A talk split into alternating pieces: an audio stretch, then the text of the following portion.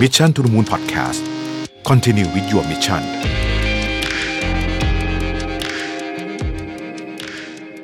สวัสดีครับครับ สวัสดีครับ ยินดีต้อนรับเข้าสู่ Mission to the Moon Live นะครับ วันนี้มีแขกสุดพิเศษครับ คุณกรณ์จาติกาวันนี้สวัสดีครับคุณกรณ์สวัสดีครับสวัสดีขครัอบบคุณมาก ๆ ที่ให้เกียรติรายการเรานะครับยินดีครับ วันนี้เนี่ยก็โอ้โห มีคำถามมาหลังมาเยอะมากนะฮะ เดี๋ยวผมจะค่อยๆ ขออนุญาตไล่ถามคุณกรณ์เพราะว่าเป็นคนที่อยู่ในวงการแวดวงการเงินมาตั้งแต่สมัยเป็น CEO ของ JP Morgan ตั้งตอนนั้นผมเพิ่งทำงานใหม่จำได้ว่าคุณกรณ์เนี่ยเท่มากนะฮะขอบคุณครับแล้วก็แล้วก็มาเป็นเอ่อรัฐมนตรีว่าการกระทรวงการคลัง ตอนนี้เนี่ยเห็น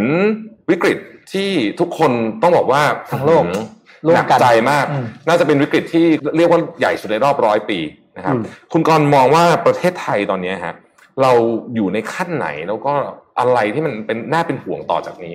บ้างครับ ถือว่าเป็นวิกฤตที่รุนแรงที่สุดนะครับสำหรับผมคิดว่าคนที่เอ่ออยู่ยังอยู่ในวัยทำงานอืมเอ่ออย่างผมก็จะผ่านมาวิกฤตต้มยำกุ้งครับแล้วก็มาด้วยวิกฤต subprime หรือครับที่เรียกว่าแฮมเบอร์เกอร์นะครับคือทั้งสองครั้งก็ต้องถือว่าแรงมากแล้วนะครับอืมแต่ว่าครั้งนี้นี่คือน่าจะย้อน ไปถึงระดับ Great Depression ก่อนสงครามโลกครั้งที่สองประมาณนั้นนะฮะปีพันเก้าร้อยยี่สิบกว่าๆนั่นเลยใช่นะฮะเอ่อซึ่งถ้าถ้าสมมติอันนี้ก็คือวัดโดยผลต่อ GDP ที่สำคัญกว่าก็คือปริมาณการว่างงานที่เกิครัดบขึ้นนะครับอย่างที่สหรัฐอเมริกานี่ภายในอาทิตย์สองอาทิตย์นี่อืมตูมขึ้นไปถึง 10 ล้านคนใช่ประมาณอย่างนั้นนะครับแล้วก็ตอนนี้เห็นมีการคาดการณ์ว่าประเทศไทยเองอืมอาจจะส่งผลสุดท้ายทำให้คนว่างงานได้ถึง 10 ล้านคนอืมนะครับซึ่งวันนี้ถึงอยู่แล้วนะครับเพราะไม่มีใครทำงานได้ ผมคิดว่าประเด็นที่เป็นผมกังวลมากที่สุดในเอาเอาระยะสั้นก่อนนะครับ ก็คือเอ่อเรื่องของความอยู่รอดอืมทั้งในส่วนของเอ่อประชาชนเองทั้งในส่วนของผู้ประกอบการครับนะครับเพราะว่าสิ่งที่มันขาดไปเลยนี่ก็คือคือเงินสดอืมนะเอ่อเงินสดในในกระเป๋าประชาชนครับเอิ่มที่ต้องอย่าลืมว่าประเทศเราเนี่ยเป็นประเทศที่หนี้ครัวเรือนสูงอันดับต้นๆในโลกอยู่คแล้รัวบด้วยต่างหากอืมนะครับพอขาดรายได้ปุ๊บเนี่ยมันช็อกทันทีครับนะฮะซึ่งตรงนี้คือคือเป็นปัญหาระดับครัวเรือน ระดับประกอบการนี่ก็คือเหนื่อยกับสภาวะเศรษฐกิจที่ไม่ดีมานานก่อนหน้าอืมที่จะมีโควิดแล้วด้วยนะคอืรับมเพราะฉะนั้นผมคิดว่าระดับภาระหนี้สินทุกอย่างก็ถือว่าปริมๆอยู่แล้วครับพอมาเจอโควิดเข้าไปที่ทำให้รายได้ลดกลายเป็นศูนย์ในขณะที่ค่าใช้จ่ายหลายส่วนอืมยังมีอยู่อย่างเช่น การว่าจ้างอย่างเช่น ภาระดอกเบี้ย อย่างเช่น ในสำหรับบางเจ้าค่าเช่าร้านค้าอาคารเนี่ยครับทั้งหมด ก็เลยทำให้ผมมีความกังวลในเรื่องความอยู่รอด เพราะฉะนั้นในส่วนของมาตรการที่ผมพยายามที่จะกระตุ้นให้รัฐบาลเขาเร่งผลักดันให้ออกมาโดยเร็วเนี่ยก็จะเน้นไปที่มาตรการการต่อท่ออากาศออกซิเจนมาตรการการรักษาชีวิตของทั้งผู้ประกอบการและของประชาชนนะครับมองไปสู่อนาคตเนี่ยอืม เราเราต้องเริ่มตั้งสมมติฐานกันนะครับ ว่าครับโลกมันจะเปลี่ยนแปลงไปยังไงอืมผมคิดว่าที่สัมผัสได้ในในทางบวกกับเราเนี่ยก็คือภูมิภาคเอเชียดูเหมือนว่าจะมีอิทธิพลทางเศรษฐกิจมากขึ้นครับนะครับความจริงความเปลี่ยนแปลงครั้งใหญ่เนี่ยมันเกิดขึ้นตั้งแต่วิกฤตซับไพรม์อืมสิบกว่าปีที่แล้วนี่คือประเทศที่เดือดร้อนที่สุดนะครับจากการล่มสลายของสถาบันการเงินเนี่ยส่วนใหญ่มักจะอยู่ใน ประเทศโซนตะวันตกอืมทั้งยุโรครัปบและสหรัฐอเมริกา ในทางตรงกันข้าม การอัดฉีดเม็ดเงินด้วยนโยบายทางการคลังในช่วงนั้นนะครับเพื่อที่จะฟื้นฟูเศรษฐกิจของโลกเนี่ยประเทศที่มีบทบาทสำคัญที่สุดก็คือประเทศจีนอืมเกือบจะพูดได้ว่า 10 กว่าปีที่แล้วนี่จีนเป็นประเทศที่ช่วยกระตุ้นให้เศรษฐกิจโลกฟื้นกลับคืนมาได้อืมนะครับครับเอ่อแล้วก็ตั้งแต่วันนั้นมาเนี่ยอิทธิพลทางเศรษฐกิจบวกทางการเมืองเนี่ยมันเริ่มเปลี่ยนแปลงอย่างชัดเจนนะครับเอ่อเมื่อไม่นานมานี้เอง เราอาจจะพอจำได้ยุคสมัยประธานาธิบดีโอบามาครับท่านพูดถึงเรื่องของ pivot to Asia นะครับอืมก็คือการหันมาให้ความสำคัญกับเอเชีย ตอนนั้นพวกเราก็ตื่นเต้นกันอืมเอ่อเพราะก็อยากที่จะเห็นบทบาทของสหรัฐอเมริกาเนี่ยกลับมามีความเข้มข้นมากยิ่งขึ้น ในภูมิภาคเราเพื่อส่วนหนึ่งก็คือถ่วงดุลอืมอิทธิพลของทางจีนนะครับ แต่หลังจากนั้นพอเขาเจอวิกฤตฮะเอ่อ ในประเทศของเขาเองก็เลยทำให้ต้องเปลี่ยนยุทธศาสตร์ใหม่นะครับครับแล้วก็หลังจากนั้นก็ก็เกือบที่เรียกว่าไม่ได้หันมาให้ความสำคัญกับเอเชียอีกเลย ในขณะที่จีนก็มีแต่การพัฒนาแล้วก็การเพิ่มระดับความสำคัญในในทางเศรษฐกิจนะครับ กับเกือบทุกประเทศในเอเชีย ไม่ว่าในฐานะผู้ลงทุนไม่ว่าในฐานะผู้ส่งออกนักท่องเที่ยวหครับรือว่าผู้นำเข้าสินค้าครับนะเพราะฉะนั้นผมมองว่าเทรนด์นี้เนี่ยจะยิ่งทวีคูณอืมรุนแรงแล้วก็รวดเร็วมากยิ่งขึ้นครับนะครับเอ่อ ถ้าดูไม่ว่าจะเป็นจีนหรือแม้แต่เกาหลีใต้หรือหรือหรือหรือญี่ปุ่นก็ตามเนี่ยก็ล้วนแล้วแต่เป็นประเทศที่ดูเหมือนในเชิงจิตวิทยาในเชิงภาพลักษณ์เนี่ยประสบความสำเร็จมากกว่าแสดงถึงความก้าวหน้าทางเทคโนโลยีนะครับที่เหนือชั้นกว่าครับเอ่อประเทศอำนาจฐานเก่าอืมนะครับโดยไม่ว่าจะเป็นยุโรปหรือว่าในสหรัฐอเมริกา ซึ่งตรงนี้เนี่ยก็ต้องถือว่าไม่ได้เป็นปัญหาของประเทศไทยนะครับ เพราะว่าในฐานะความสำคัญของของคู่ค้าทุกๆประเภทธุรกิจและบริการเนี่ยครัเอบเชียมีความสำคัญกับเรามากกว่าอยู่แล้วอืมนะฮะแต่ยังไงก็แล้วแต่ในประเทศไทยเราเป็นประเทศที่ค้ากับทุกคนครับนะครับ ถ้ายุโรปยังแย่อยู่อเมริกายังแย่อยู่ มันไม่ดีสำหรับเราแน่นอนนะครับครับเอ่อซึ่งในส่วนของตรงนั้นเนี่ยการปรับตัวน่าจะถือว่าเป็นเป็นเรื่องที่สำคัญครับ รวมไปถึงการเอ่อ หันมาทบทวนตัวเองด้วยนะครับ ช่วงที่ผ่านมาเนี่ยผมคิดว่าเราก็จะเห็นว่าเรามีข้อบกพร่องเยอะในโครงสร้างการบริหารจัดการเอ่อทั้งในระบบราชการลงไปถึงภาคเอกชนเองนะคครัรับบเอ่อซึ่งผมคิดว่าเราต้องจริงจังกับการที่จะมีการกำหนดแนวทางครับอืมว่าว่าหลังจากโควิด นี้เนี่ยเอ่อเราต้องการที่จะเป็นประเทศแบบไหนอืมเอ่อเรามีความจำเป็นที่จะต้อง รื้อใหม่เลยนะคครัรับบในในเรื่องอะไรบ้างครับนะแล้วก็เกือบจะเรียกว่าสร้างชาติกันใหม่เลยครับอืมนะฮะซึ่งก็เป็นโอกาสที่ดีเหมือนกันก็มีมีมีความล้างไพ่เหมือนกันนะฮะหลายหลายหลายเราก็เห็นธีมแบบนั้ใช่นครับในในภาพใหญ่ใช่ครับเหมือนกันถามคุณกรณ์เพิ่มนิดนึงครับเมื่อกี้เราคุณกรณ์พูดถึงความอยู่รอดช่วงระยะสั้นนี่ก่อนเอาสักสามเดือนหกเดือนก่อนเนี่ยนะครับมาตรการหนึ่งที่ได้รับการพูดถึงเยอะมากก็คือมาตรการ 5,000 บาทใช่นะคใช่รับซึ่งตอนนี้เนี่ยก็ออกมาแล้วก็มีโอ้โหมีประเด็นมากมายนะฮะครับคุณกรณ์มองเรื่องนี้ยังไงบ้างครับ คืออันอันดับแรกการอัดฉีดเงินโดยตรงถึงถึงมือประชาชน ในหลักการผมเห็นด้วยร้อยเปอร์เซ็นต์ครับนะครับผมคิดว่านี่คือสิ่งที่จำเป็นถามว่าทำไมนะครับ ก็ไม่น่าจะต้องอธิบายมากนะครับอืมคือคือตอนนี้ประชาชนไม่มีโอกาส เราขอความร่วมมือจากประชาชนให้อยู่บ้านครับเราขอความร่วมมือจากผู้ประกอบการให้ให้ปิดกิจการอืมนะครับให้ทุกคนอยู่บ้าน เพราะฉะนั้นโอกาสในการทำมาหากินไม่มีครับประชาชนเอ่อจำนวนมากในระบบแรงงานไทยเนี่ยอืมยังค่อนข้างที่จะเรียกว่าหาเช้ากินค่ำอยู่ครับนะ เพราะฉะนั้นเขาขาดรายได้ไม่ได้อืมเพื่อความอยู่รอดเอ่อรัฐบาลต้องชดเชยนะครับด้วยด้วยการอัดฉีดเม็ดเงินเข้าเข้าถึงมือเขาเพราะฉะนั้นในหลักการไม่มีปัญหาสิบกว่าปีที่แล้วก็ทำอย่างนี้นะครับเอ่อครั้งนั้นอาจจะเป็นครั้งแรกที่เราใช้ยุทธศาสตร์นี้ ตอนนั้นเรายังอยู่ในยุคอนาล็อก โอนเงินทางเอ่อด้วยดิจิทัลเทคโนโลยีไม่ได้ก็ต้องออกเช็คกัน ตอนนั้นเรียกว่าเช็คช่วยชาติอ่าคนะรัครับบเอ่อออกเช็คมา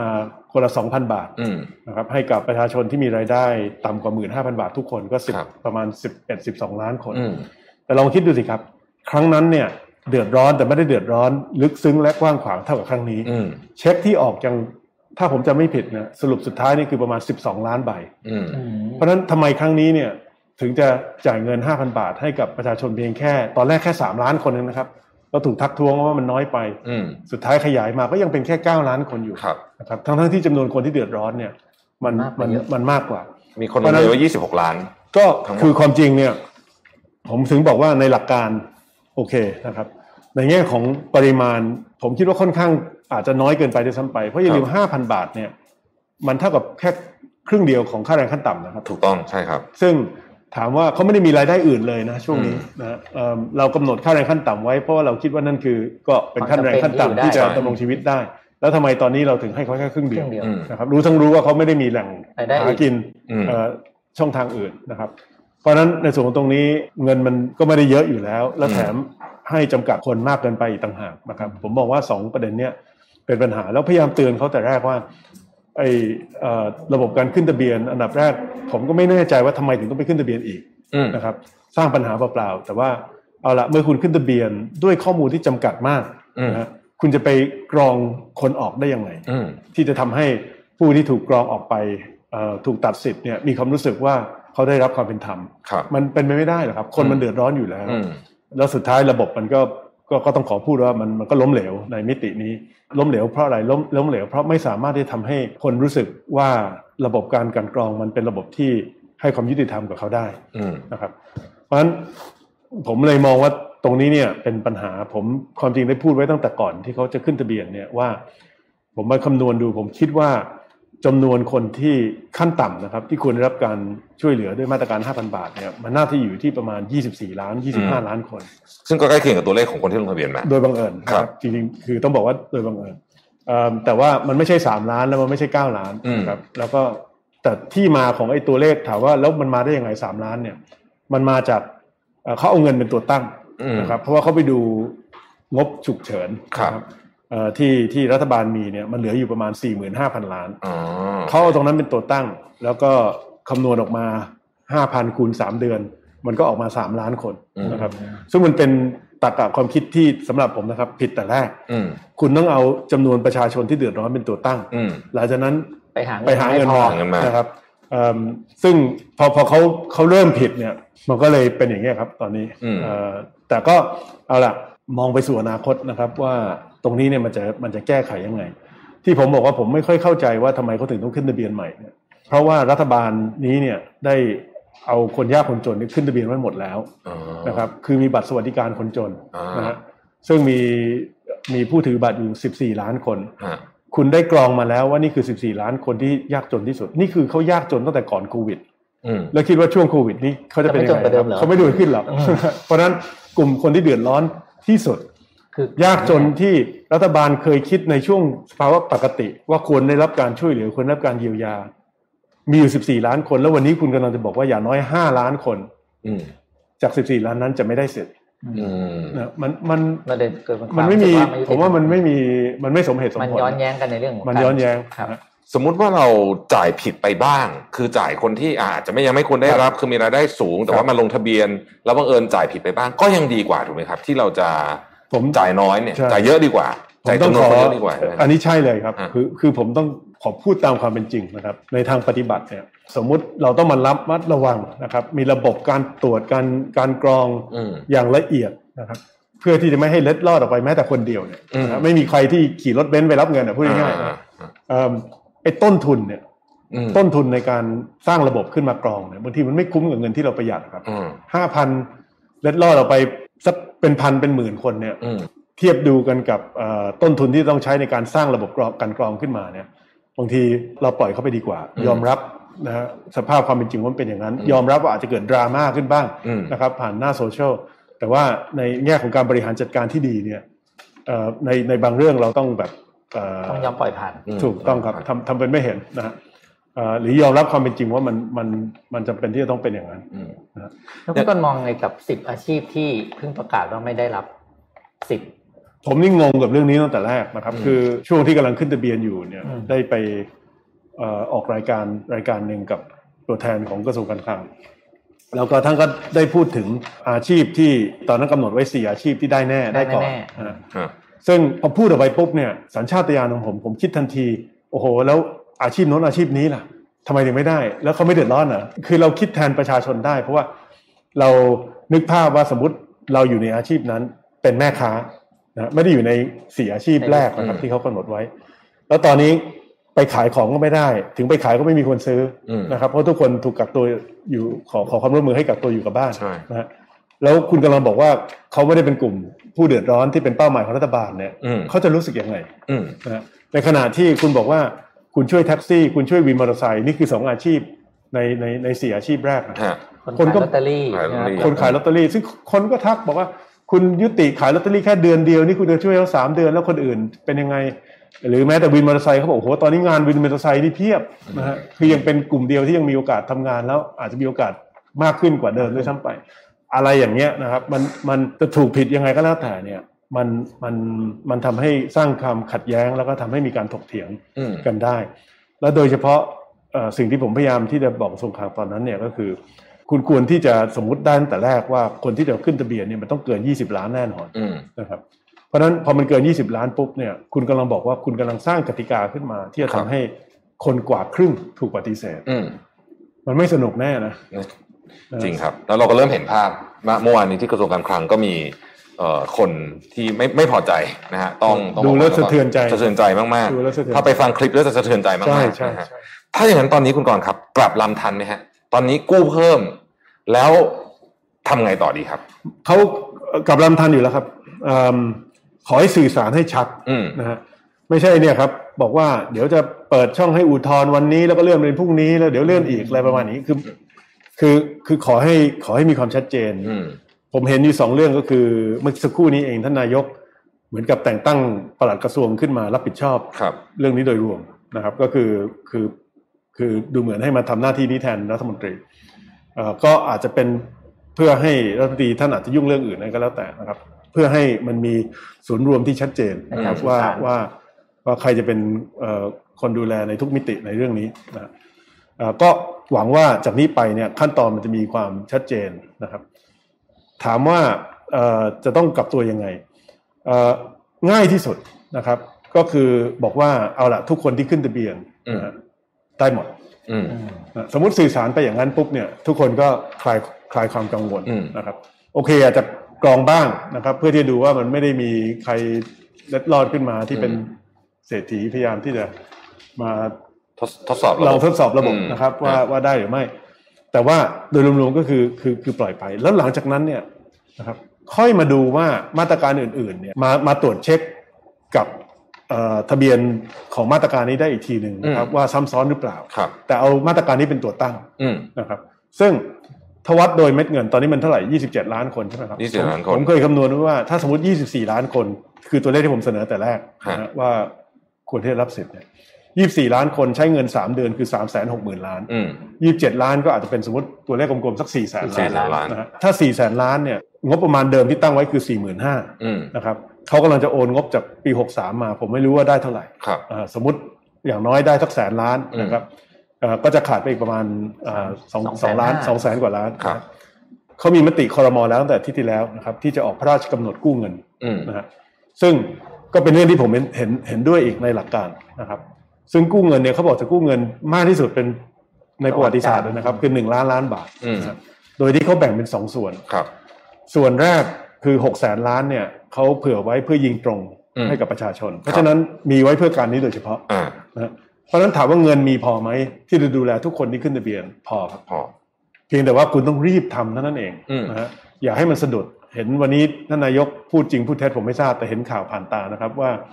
เอ่อจ่าย เดือนงวดเดียวแรกแล้วอาจจะต้องรอเพราะว่าอืมกู้เงินไม่ทันแต่อย่างนี้มันไม่ได้ครับสื่อสารไม่ได้ คือมันเป็นมันเป็นเรื่องของสภาพคล่องส่วนบุคคลนะฮะมันไม่มีเงินมันไปต่อไม่ได้จริงๆมันไม่ได้ครับคือคือคือเอ่อรัฐบาลต้องทำให้ทันอืมนะฮะแล้วจริง ๆ มันไม่มีเหตุผลที่จะทำไมถึงจะไม่ทันด้วยอืมมันทำให้แพนิคก็ไปใหญ่เนาะใช่ครับจะแพใช่นิคครับมากอืมการการออก มาตรการล่าสุดมาเนี่ยทำให้เพดานเงินกู้ของเราเนี่ยประมาณสัก 57%ได้ของ GDP ใช่ครับใช่ไหมครับ มันสามารถไปได้อีกไหมครับคุณก่อนถึงไหมคุณก่อนมองว่าสำหรับเหตุการณ์น่าคจะรั้งสักนี้ที่มันห้าสิบสี่ห้าสิบห้าเปอร์เซ็นต์อ่าห้าสิบห้าสำหรับเหตุการณ์ที่มันร้อยปีเกิดขึ้นครั้งเนี่ยเราไปได้อีกไหมฮะถามว่าไปได้อีกไหมได้อยู่แล้วนะครับอืมคือคือของพันนี้เนี่ยมันเป็นมันไม่ใช่วิทยาศาสตร์อืมนะครับมันมันเป็นเรื่องของจิตวิทยานิดหนึคงรับ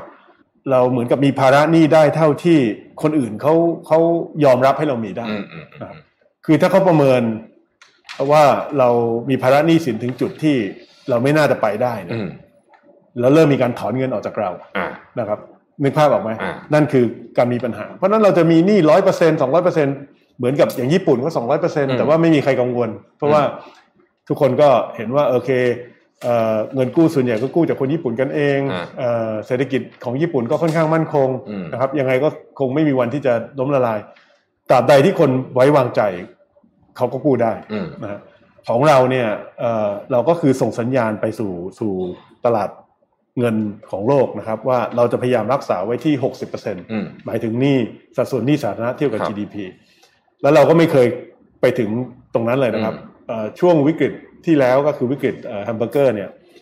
ตอนนั้นเราก็ต้องกู้ด้วยการออกพรกอืมเอ่อเราเรียกว่าพรกไทยเข้มแข็งนะครับมีอยู่ช่วงระยะหนึ่งที่หนี้สาธารณะเนี่ยก็กระโดดเพิ่มขึ้นจาก 30 กว่า 30 ปลายๆนะครับเอ่อเปอร์เซ็นต์เนี่ยไปเป็นถ้าผมจำไม่ผิด 46-47เปอร์เซ็นต์อืม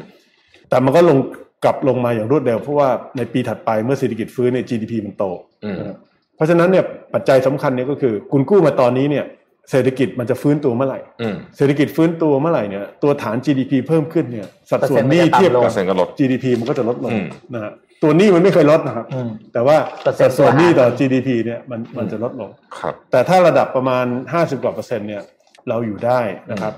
คือมาตรการโดยรวมสามมาตรการของรัฐบาลเนี่ยมันคือ 1.9 ล้านล้าน1.9นะครับล้านล้านถ้าบวกใช่ครับการโอนงบประมาณด้วยก็เกือบเกือบๆ2ล้านล้านอืมซึ่งมันไม่ใช่ทั้งหมดที่เป็นเงินกู้ของรัฐบาลนะครับครับอย่าลืมว่าเอ่อสองจากสามพรกรเนี่ยเป็นพรกของแบงก์ชาติอืมนะครับที่ใช้ทุนสำรองฮะเอ่อในการ พิมพ์ธนบัตรออกมาเอ่อเพื่อปล่อยซอฟต์โลนบ้าง เพื่อที่จะเอ่อซื้อพันธบัตรของของภาคเอกชนบ้างอืมนะคครัรับบอันนั้นเนี่ยไม่ได้เป็นเงินภาษีพูดง่ายอืมอืมๆนะครับเอิ่มแต่เป็นเป็นเงินสำรองครับ แต่โดยรวมทั้งแพ็กเกจนี้เนี่ยมันเทียบกับ GDP ก็ประมาณ 12% 13%นะซึ่งถือว่าเอ่อเหมาะสมไหมนะครับ ต่อสภาวะการเนี่ย ผมก็ต้องบอกว่าเหมาะสมนะคครัรับบเพราะว่า ถ้าเรานึกภาพง่ายๆนะครับเข้าใจง่ายๆเนี่ยว่า GDP แต่ละปีมันเท่ากับร้อยฮะนะครับหาร12ต่อเดือนอืมก็หมายความว่าแต่ละเดือนเนี่ยมันเราต้องผลิต GDP ประมาณ 7-8%ครับนะครับเราหยุดไม่ทำอะไรเลยกันมา สมมติโดยรวม2เดือนเนี่ยอืมอย่างน้อยที่สุด ผมว่า GDP มันหายไปแล้วประมาณเดือนละ3-4%นอืมะครับมมันก็โดยรวมก็อาจจะหายไปสัก8%เฮะอ่อภายในช่วง2เดือนนี้ เดือนอื่นก็ยังไม่ได้ดีนักอืมเพราะฉะนั้นโดยรวมเนี่ยผมว่าถ้า ปล่อยไปเฉยๆเนี่ยนะครับ GDP มันติดลบได้10%มันเหลือจากร้อยเหลือ90นะฮะพูดง่ายๆลบสิบเปอร์เซ็นที่เยอะกว่าตอนต้นเมืองกุ้งอีกนะฮะประมาณไไม่ไม่น่าจะเยอะกว่านะครับ แม้แต่ขนาดแฮมเบอร์เกอร์ไตรมาสแรกหลังจากที่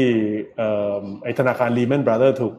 ไอถูกยุบหรือล่มสลายไปเนี่ย GDP เราก็ติดลบแบบเจ็ดเปอร์เซ็นครึ่งแปดเปอร์เซ็นต์อืมนะฮะโอ้แต่ว่าครั้งนั้นเนี่ย สถานการณ์มันต่างกันเราเราเราฟื้นได้เร็วกว่าอืมครั้งนี้เนี่ยมันมันก็ขึ้นอยู่กับว่าต่างประเทศเนี่ยเขาแก้ปัญหาเอิ่มโควิด ได้รวดเร็วแค่ไหนครับนะครับอย่างประเทศจีนเนี่ยคือเริ่มส่งสัญญาณแล้วว่า เดือนมิถุนาเดือนกรกฎาเขาอาจจะเริ่มส่งนักท่องเที่ยวออกนอกประเทศแล้วอืมนะครับ ซึ่งผมเข้าใจว่าประเทศแรกที่เขาจะไปที่เขาเล็งไว้เนี่ยคือคือฮาวายนะครับก็สภาพความเป็นเกาะอาจจะปลอดภัยกว่า เมื่อเช้านี้เองเนี่ยผมก็เพิ่งZoom meeting อยู่กับทางกลุ่มผู้ประกอบการ โรงแรมภูเก็ต ก็คุยกันอยู่ว่าไอ้ความภูเก็ตสภาพความเป็นเกาะ มีสนามบินนานาชาติของตนเอง คือคนไปเที่ยวภูเก็ตจากต่างประเทศเนี่ยไม่จำเป็นต้องแวะที่ไหนเลยในประเทศไทย เหมือนไปบาหลีไม่ต้องไปครับอินโดนีเซียใช่ไหมอืมก็คือมันก็คืออินโดนีเซียแต่ไม่ต้องไปจาการ์ตาอะไรเงี้ยนะนั่นคือข้อได้เปรียบครับเพราะฉะนั้นถ้าภูเก็ตบริหารจัดการตอนนี้ให้ปลอดเชื้อปลอดภัยนะครับ แล้วก็เอ่อกลับไปฟื้นฟู แก้ปัญหาที่สะสมสั่งสมมาแล้วแก้ไม่ได้ นะครับทำให้มันน่าเที่ยวมากขึ้นอืมพอประเทศอื่นเขาพร้อมเนี่ย ผมคิดว่าภูเก็ตน่าที่จะสามารถที่จะเป็นหนึ่งในแหล่งท่องเที่ยวแรก ๆ เลยอืมที่ที่จะได้รับที่จะได้รับนักท่องเที่ยวอานิสงส์ตรงนี้เลยนะครับจากอืมจากประเทศอื่น เพราะฉะนั้นโอกาสในการฟื้นฟูของเรามีครับผมชอบคำถามตรงเมื่อกี้ที่ที่ขอถามสักอีกหนึ่งได้ที่มันพูดว่าเราจะกู้ต่อเมื่อคนหนึ่งเขามองเราว่าน่าเชื่อถือแค่ไหนใช่ไหมอืมที่มันพูดอย่างเงี้ยในสายตาของชาวโลกประเทศอื่นที่เขาจะให้เรากู้หรือธนาหรือไอเอฟหรือใครก็ตามเนี่ย เขามองศักยภาพของประเทศไทยเออตอนนี้เป็นยังไงครับคำถามที่ดีครับ คือมันมีทั้งบวกทั้งลบนะครับอืมจะสังเกตว่าช่วงปีที่ผ่านมา ผู้ประกอบการทุกคนที่ที่เป็นผู้ส่งออกบ่นว่าเงินบาทแข็งอ่าใช่ใช่ไหมใช่ฮะเอิ่มเงินบาทเนี่ยมันแข็งเพราะอะไร เงินบาทมันแข็งเพราะว่าเอ่ออันนี้ใช้ศัพท์ทางเทคนิคนิดหนึ่งนะครับ ก็คือดุลบัญชีเดินสะพัดเนี่ยอืมของเราเนี่ยมันเป็นบวกต่อเนื่องอืมแล้วมองไปสู่อนาคตเนี่ย มันก็จะยังจะบวกต่อเนื่องไปอีกนานด้วย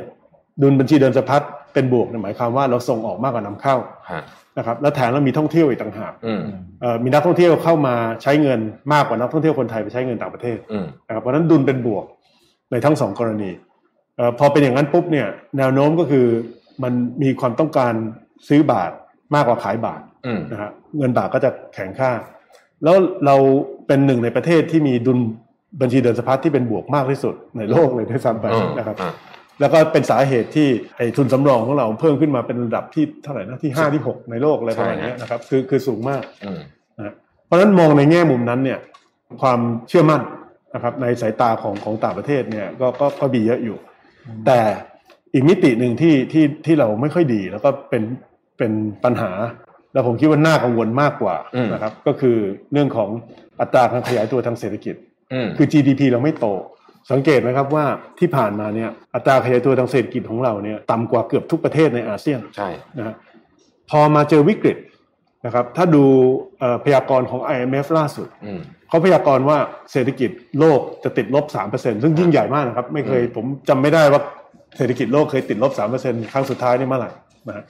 แต่ประเทศไทยเนี่ยในในส่วนของการคำนวณของเขาเนี่ย ประเทศไทยเนี่ยจะติดลบประมาณเกือบ7% 6.8 ซึ่งเป็นอัตราการติดลบที่รุนแรงที่สุดเกือบจะในโลกอืมนะครับในในประเทศที่ผมเห็นเขาลำดับให้ดูนะครับอืมแต่ที่ชัดเจนก็คือเป็นเศรษฐกิจที่ที่ถดถอยมากที่สุดในในในอาเซียนอืมและและในเอเชียโดยรวมนะฮะเอ๊ะตรงนี้ทำไมอะตอนเขาดีเราก็ไม่ค่อยดี พอแย่นี่เราแย่กว่าคนอื่นอืมนะครับ ถ้าเศรษฐกิจถ้าสมมุติว่าคนมันปรับใจเชื่อนะครับ นักลงทุนทั่วโลกปรับใจเชื่อว่า เอ๊ะแนวโน้มสุดท้ายดูบัญชีเดินสะพัดมันก็จะไม่เป็นบวกแล้ว เพราะว่าเศรษฐกิจไม่โตนะครับ คือขายของคนไม่ซื้อของเราอะไรประมาณนี้นะฮะเอ่อ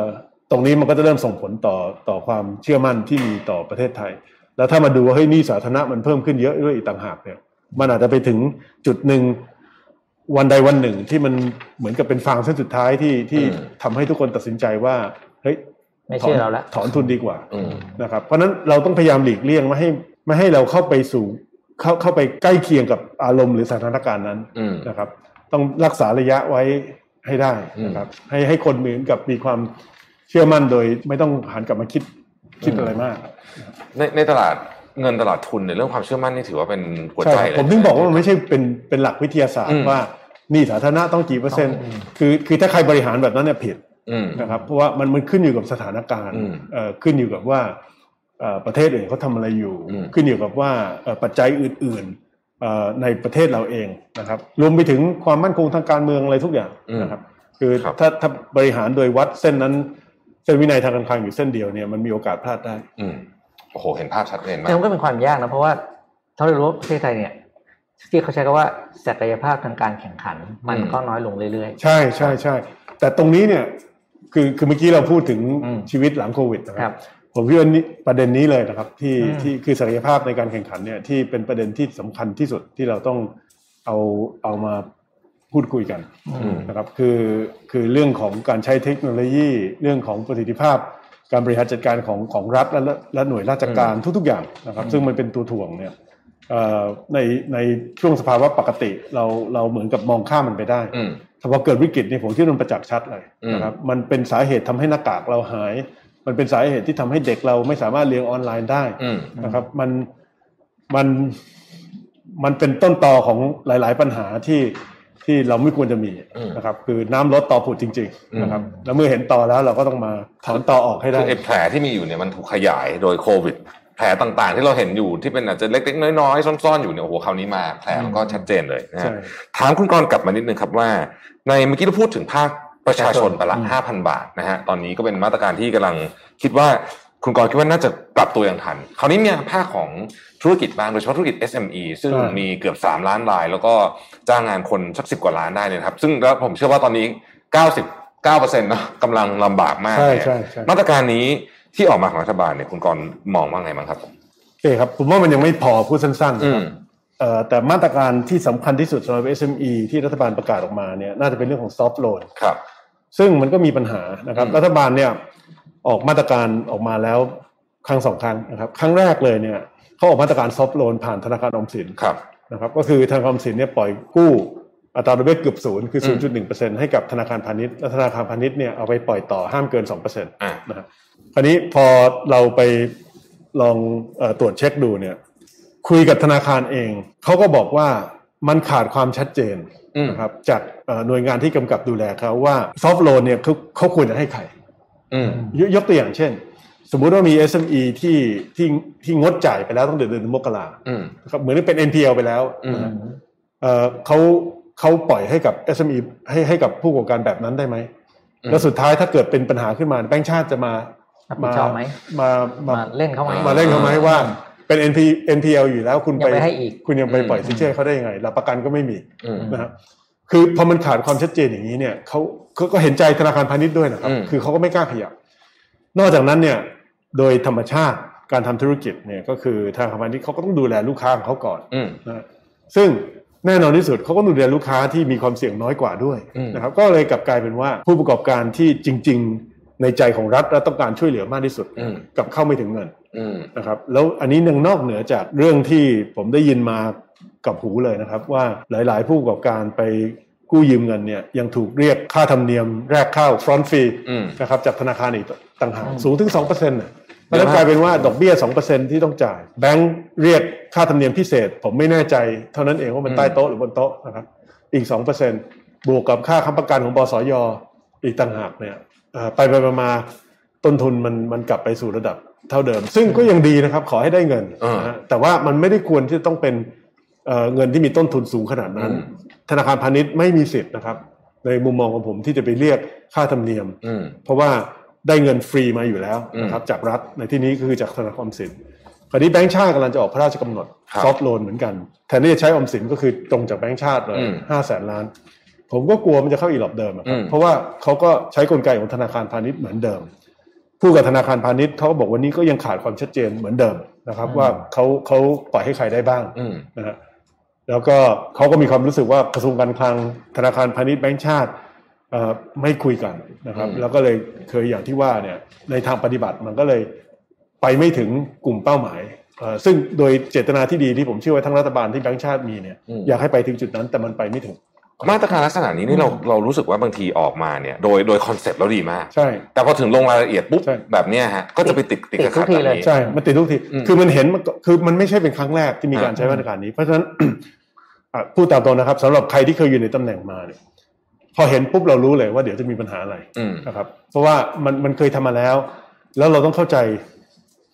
คนทำงานนะครับ ในระดับหนึ่งเอ่อมันมีแรงกดดันมากว่าคุณทำอะไรบ้างคุณช่วยอะไรบ้าง ในระดับหนึ่งเนี่ยโดยธรรมชาติของมนุษย์เนี่ย มันก็มีการทำเพื่อที่จะพูดได้ว่าเฮ้ยทำแล้วอืมนะครับก็นี่ไงช่วยแล้ว อย่างลดค่าไฟผมลดให้แล้วไงตั้งสามเปอร์เซ็นต์่ะอืมคือคือมัน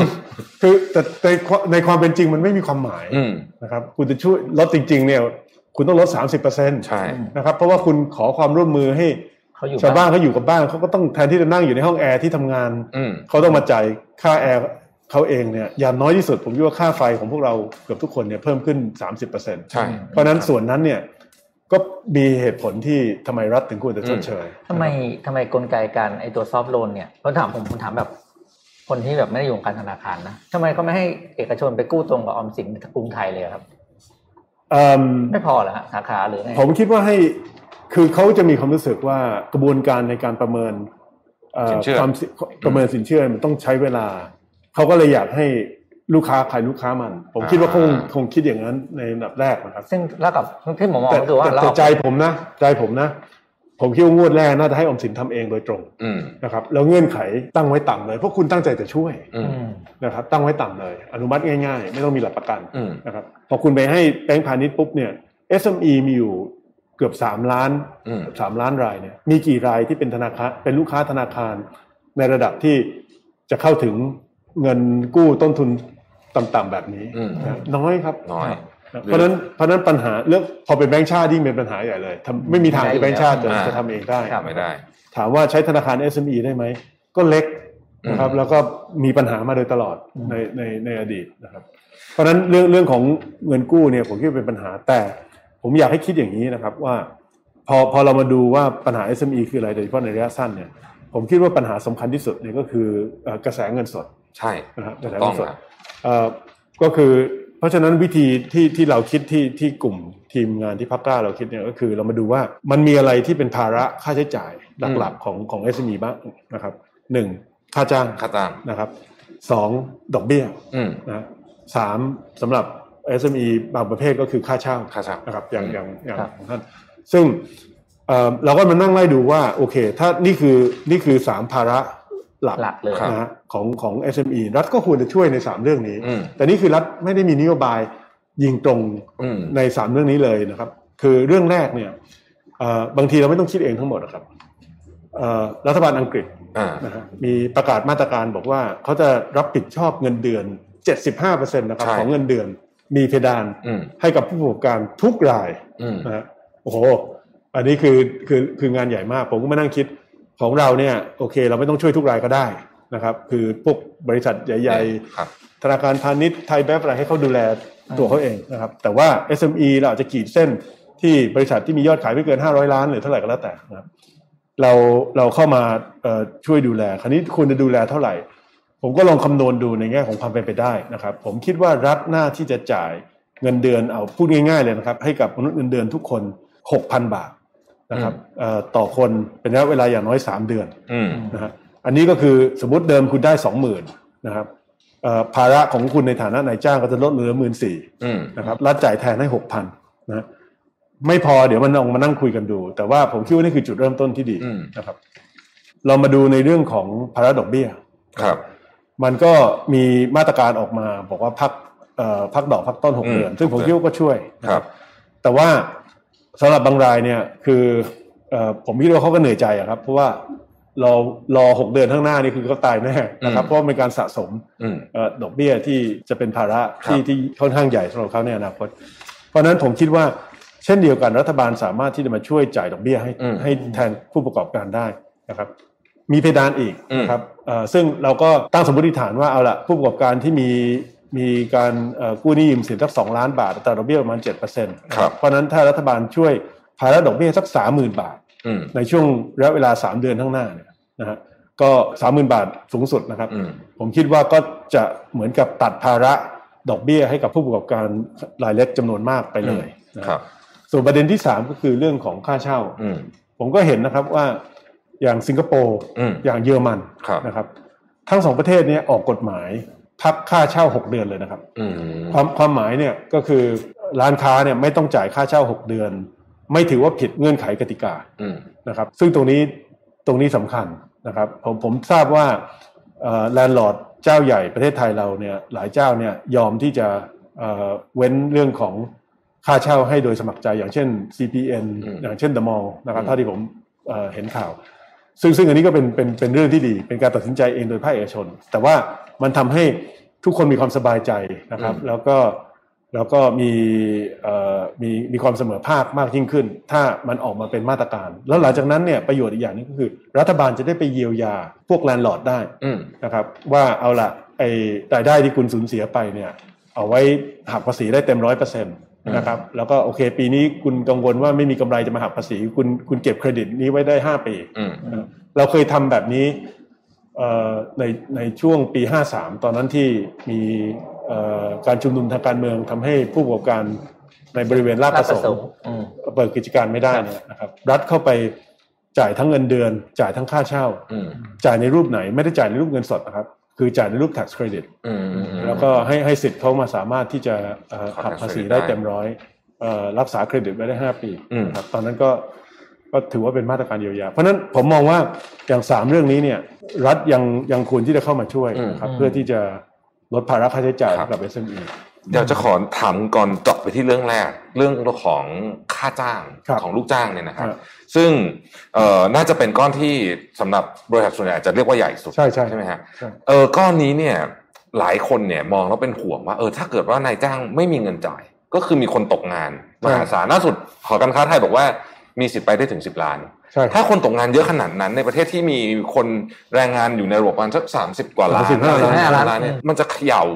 หลายมิติมากจนเรานึกไม่ออกว่าจะเป็นยังไงใช่ไหมฮะเพราะฉะนั้นเราก็นี่ครับเราจะทำไงให้ไม่คนตกงานน้อยครับคุณกรณ์เราเราจุดระยะสั้นเนี่ยมันก็เนี่ยครับคือคือผมคิดว่า เราต้องยอมรับความเป็นจริงว่าบางธุรกิจ จะช่วยยังไงก็อาจจะอาจจะไม่รอดอยู่ดีอืมนะอันนี้เป็นสภาพความเป็นจริง ซึ่งซึ่งก็โอเคเมื่อถึงเวลา วิกฤตระดับนี้จะไม่ให้ใครต้องต้องต้องเจ๊งต้องล้มละลายไปเลยเนี่ยคงคงเป็นไปได้ยากนะครับอืมแต่ว่ามันเช่นเดียวกันเนี่ยมันมีหลายกิจการที่จริง ๆ ถ้าเราเพียงแค่พยุงรักษาเขาไว้ในช่วงนี้เนี่ยเขาไปได้อืมนะครับในอนาคตนั่นคือสิ่งที่รัฐบาลต้องทำอืมอันนี้รัฐบาลไม่มีสิทธิ์ที่จะมาเลือกเท่านั้นเองว่าใครมีโอกาสที่รอดใครไม่รอดก็ต้องช่วยทุกคนไว้ก่อนอืมซึ่งก็ถือว่าเป็นการช่วยประชาชนอยู่แล้วนะคครัรับบในช่วงนี้ควรจะได้รับการช่วยเหลือเอ่อผมนึงคิดว่า เราต้องทำทุกอย่างเพื่อที่จะเอ่อเหมือนกับเป็นข้อตกลง ความจริงผมอยากให้มีข้อตกลงกลับไปนะ ถ้าผู้ประกอบการรายไหนเอ่อรับเงินชดเชย เงินเดือนจากรัฐบาลอืมต้องมีข้อตกลงว่าเอิ่มห้ามเลิกจ้างขเขาจะไม่เลิกจ้างเขาอืจะมไม่ปลดพนักงานออกจากตำแหน่งอืมแล้วเงินเดือนจะต้องได้เท่าเดิมอืมนะครับ ไม่ใช่ว่าคุณคุณผลักภาระให้รัฐบาลแล้วคุณคุณลดเงินเดือนให้กับให้กับเขาคือทั้งหมดเนี่ยคนอาจจะ มองแคบนะครับ บอกว่าเอออยู่ดีทำไมรัฐต้องไปช่วยผู้ประกอบการผมบอกเฮ้ยอันนี้เนี่ยมันคือช่วยผู้ประกอบการเพื่อที่จะให้คนไม่ตกงานอืมนะครับแล้วการช่วยผู้ประกอบการเนี่ยมันไม่ใช่อะไรผิดอยู่แล้วนะครับอืมเพราะว่าเศรษฐกิจมันก็ขับเคลื่อนด้วยด้วยภาคธุรกิจเลยนะถ้าไม่ภาคธุรกิจเขาไม่รอดประเทศก็ไม่รอด ระบบเศรษฐกิจก็ไม่รอดอยู่ดีครับแต่ว่าการที่เราช่วยด้วยวิธีนี้เนี่ยเอ่อผู้ที่รับผลประโยชน์สุดท้ายเนี่ยก็คือเอ่อประชาชนในฐานะลูกจ้าง เรื่องนี้เรื่องคนตกงานเนี่ยครับมันต้องเร็วด้วยถูกไหมครับคุณกรณ์เพราะว่าถ้าเกิดปล่อยปล่อยไปสักสองสามเดือนยังคุยกันไม่จบเนี่ยตอนคือนั้นคือผมเนี่ยยังหวังว่าครับว่ามันเป็นหนึ่งในมาตรการที่เขาคิดจะใช้ ผมพยายามดัน ให้ให้เขาเอ่อเอามาตรการนี้ไปไปรวมการใช้เงินพรกอืมเอ่อซึ่งมันน่าจะเร็วอะครับ เพราะว่าจริง ๆ อาทิตย์สองอาทิตย์เขาน่าจะทำได้แล้วอืมนะแล้วก็พอพอมีเงินส่วนนี้เนี่ย หมายความว่าเขาเขาเขาจะมีเขาจะบอกว่าเขาจะจ่ายย้อนหลังยังได้เลยอืมนะครับ ก็คืออสมอกมติไปก่อน บอกบอกไปก่อนแล้วเดี๋ยวใช่ค่อยจ่ายตามมา บอกว่าอาจจะจ่ายย้อนหลังเดือนมีนาคมอืมหรือว่า ก็ก็ถือว่าเขาขอความร่วมมือให้อยู่บ้านตั้งแต่เดือนมีนาคมใช่ไหมโดย27วันใช่ประมาณนั้นครับครับเพราะฉะนั้นก็คือจ่ายย้อนหลังไปทำได้ครับอืมทำได้ แล้วก็อย่างที่ว่าผมคิดอย่างนี้นะครับ ว่าเขากำลังจะกู้เงินมาหนึ่งล้านล้านครับแล้วก็จะมีการโอนงบอีกหนึ่งแสนล้าน นะเงินนี้เนี่ยใช้ยังไงนะถึงจะมีประสิทธิภาพมากที่สุดต่อสถานการณ์ครับนะคือเราต้องคิดแบบนี้นะซึ่งผมก็คิดว่าถ้าคุณไม่ช่วยเยียวยาประชาชน ถ้าคุณไม่ช่วยรักษาชีวิตให้กับผู้ประกอบการอืมนะมันมีอะไรที่ดีกว่าวะที่ที่ที่คุณจะต้องทำที่จะต้องเอาเงินนี้ไปใช้ณโมเมนต์นี้มันไม่มีอะนะฮะอืมนะเพราะฉะนั้นผมก็เลยอดคิดไม่ได้ว่าสุดท้ายสุดท้ายแล้วเอ่อด้วยเหตุและผลเนี่ยเอ่อมาตรการเหล่านี้ถึงแม้ว่า ในสภาวะปกติมันเป็นเรื่องที่เกือบจะจินตนาการไม่ได้นะอืมอืมเอ่อแต่ในสภาวะปัจจุบันเนี่ยมันมันอาจจะเป็นเอ่อแนวแนวความคิดหรือกระแสหลักไปเลยอืมนะฮะหวังว่าเป็นอย่างนั้น มองถึง exit strategy อืมวันนี้เริ่มมีคนพูดคำนี้หลายคนนะอืมว่า เอ๊ะหนึ่งพฤษภา ความหวังในการเปิดเอ่อร้านค้าบางส่วนนะครับ ร้านอาหารโรงภาพยนตร์อะไรต่าง ๆ เหล่านี้เนี่ย เป็นไปได้ไหมเออโรงภาพยนตร์อาจจะยังแต่ว่าร้านอาหารร้านอาหารเล็กๆห้างอะไรเงี้ยห้างสรรพสินค้าอะไรแบบเนี้ยที่คนไม่ได้ไปออกกันได้เยอะอะร้านทั่วไปคุณเนี่ยคุณกรณ์มาว่าหนึ่งพฤษภาเนี่ย ถ้าสมมติว่าเราจะเปิด มันมีโอกาสเปิดขึ้นได้ไหมฮะแล้วถ้ามันจะเปิดต้องทำยังไงบ้าง ผมว่ามีครับ แล้วก็ดีไม่ดีผมขอพูดว่าควรด้วย อืมอืมนะฮะเพราะว่ามันเป็นไปไม่ได้หรอกครับ ที่ที่สังคมจะต้องอยู่ในสภาวะล็อกดาวน์แบบนี้คือคือผมก็ต้องบอกว่าอย่างผมนี่ก็ไม่ได้เดือดร้อนนะครับ เราเอ่อมีเงินออมบ้านที่อาศัยผมก็กว้างขวางเพียงพอที่จะ อยู่ได้ทั้งครอบครัวโดยไม่ต้องไม่ได้อึดอัดมาก อืมจนเกินไปนะครับ แต่สำหรับประชาชนส่วนใหญ่เนี่ยเอ่อสภาวะความเป็นอยู่แบบนี้นี่คือ ผมคิดว่าอยู่พ้นเดือนเมษาไปนี่คืออมจะจะเริ่มมีผลเสียมากกว่าผลบวก แล้วก็ถ้าดูตามสถิติทางการแพทย์ที่ที่รับฟังกันอยู่ทุกวันนะครับครับก็จะก็จะเห็นว่ามันมีแนวโน้มที่ดีขึ้นอืมส่งสัญญาณไปว่าภายในอีกสองอาทิตย์เนี่ยอืมมันน่าที่จะถึงจุดที่เราคลี่คลายอืมเอ่อบางกิจกรรมได้ อย่างแต่นะฮะเอ่อทั้งนี้ทั้งนั้นเนี่ยผมคิดว่าเอิ่มวิธีการทุกอย่างมันคงเปลี่ยนนะครับอืมคือคือยกตัวอย่างความหมายของผมก็คือ ในร้านอาหารเนี่ยการรักษาระยะค่ะนะครับ เรื่องของเออภาชนะที่ใช้อืมอะไรต่างๆ เนี่ยผมผมคิดว่าความคาดหวังของประชาชนในฐานะลูกค้าเนี่ยอืมก็ยังต้องการที่จะเอ่ออาจจะมีความพร้อมที่จะเข้าไปใช้บริการในในสถานที่ที่เขามีความรู้สึกว่าให้ความสำคัญกับเรื่องของอืมของเอิ่ม การป้องกันเสุขอนามัยต้องนะครับตั้งห่างๆกันหน่อยอะไรอย่างใช่งี้ใช่ไหมฮะใช่ครับเอ่อต้องมีคนต้องใส่หน้ากากตลอดเวลาอืมใช่ครับอาจจะกลายเป็นมาตรฐานในการใช้ชีวิตใหม่ของเราไปเลยใช่ครับ แม้แต่ในห้องเรียนนะครับอืมเอ่อก็คือกิจกรรมบางประเภทก็ที่เด็กต้องมาใกล้ชิดกันก็อาจจะต้องเปลี่ยนไปเป็นกิจกรรมเอ่อลักษณะประเภทอื่นอืมการรักษาเอ่อก็อาจจำจำนวนนักเรียนในแต่ละห้องอาจจะต้องลดลงอะไรประมาณนี้ครับอืมคือคือมันมันมีการปรับเปลี่ยนที่ที่ผมคิดว่า อ่าอาจจะต้องมีไปอีกอย่างน้อยครับสักระยะหนึ่งอืมนะครับชวนคุณกรณ์คุยถึงอนาคตหน่อยดีกว่า เพราะว่าเราตอนนี้เราก็ภาพตอนนี้ผมคิดว่าวันนี้เราได้ชัดแล้วฮะเวลาที่เราเหลืออยู่เอ่อประมาณสักสิบนาทีเล็กๆเนี่ยชวนคุณกรณ์คุยถึงอนาคตว่าตอนนี้เนี่ยเหมือนกับว่าเราเป็นโอกาสที่จะ เริ่มอะไรบางอย่างใหม่ในประเทศไทยเรียกว่าเป็น transformation ครั้งใหญ่ก็ได้ใช่ไหมฮะใช่ในในโจ๊กใน Twitter เขาบอกว่าคนที่ทำ digital transformation ไม่ใช่ CTO ไม่ใช่ CEO นี่จะเป็นโควิดนะฮะใช่ใช่โควิดทำทุกคนไป transform ไปอยู่บ้านทำงานได้หมดใช่อย่างรวดเร็วบางบริษัทคุยมา 3-4 ปี เรื่อง work from home ไม่เคยได้ทำรู้รู้รู้รู้รู้ไปถึงการแก้ปัญหาโลกร้อนอ่าใช่ carbon emission อะไรทุกอย่างหลายนิดสามสี่วันต้องทำงานที่บ้านก็ทำได้นะครับก็ทำทำกันมาอยู่เดือนกว่าใช่ทีนี้มองไปข้างหน้าตอนนี้เนี่ยครับเราเนี่ย จุดแข็งที่เราเคยมีในฐานะประเทศที่อาจจะมีเกษตรกรรมมีเรื่องของท่องเที่ยวนะฮะอะไรต่างๆ เหล่านี้เนี่ยมันต้องเปลี่ยนไหมครับ หลังจากโควิดเปลี่ยนไปคุณกรณ์มองว่า ผมว่าโดยโดยส่วนใหญ่ผมเห็นโอกาสนะอืมหมายถึงของของประเทศไทยเราเนี่ยเพราะผมคิดว่าประเด็นอย่างเช่นเรื่องของ food security เนี่ยครับจะกลับมาเป็นประเด็นสำคัญนะครับอืมในความรู้สึกของชาวโลกทั่วไปเอ่อการ secure food supply ที่เขาเขาพึ่งพาได้ อย่างประเทศไทยตอนนี้เนี่ย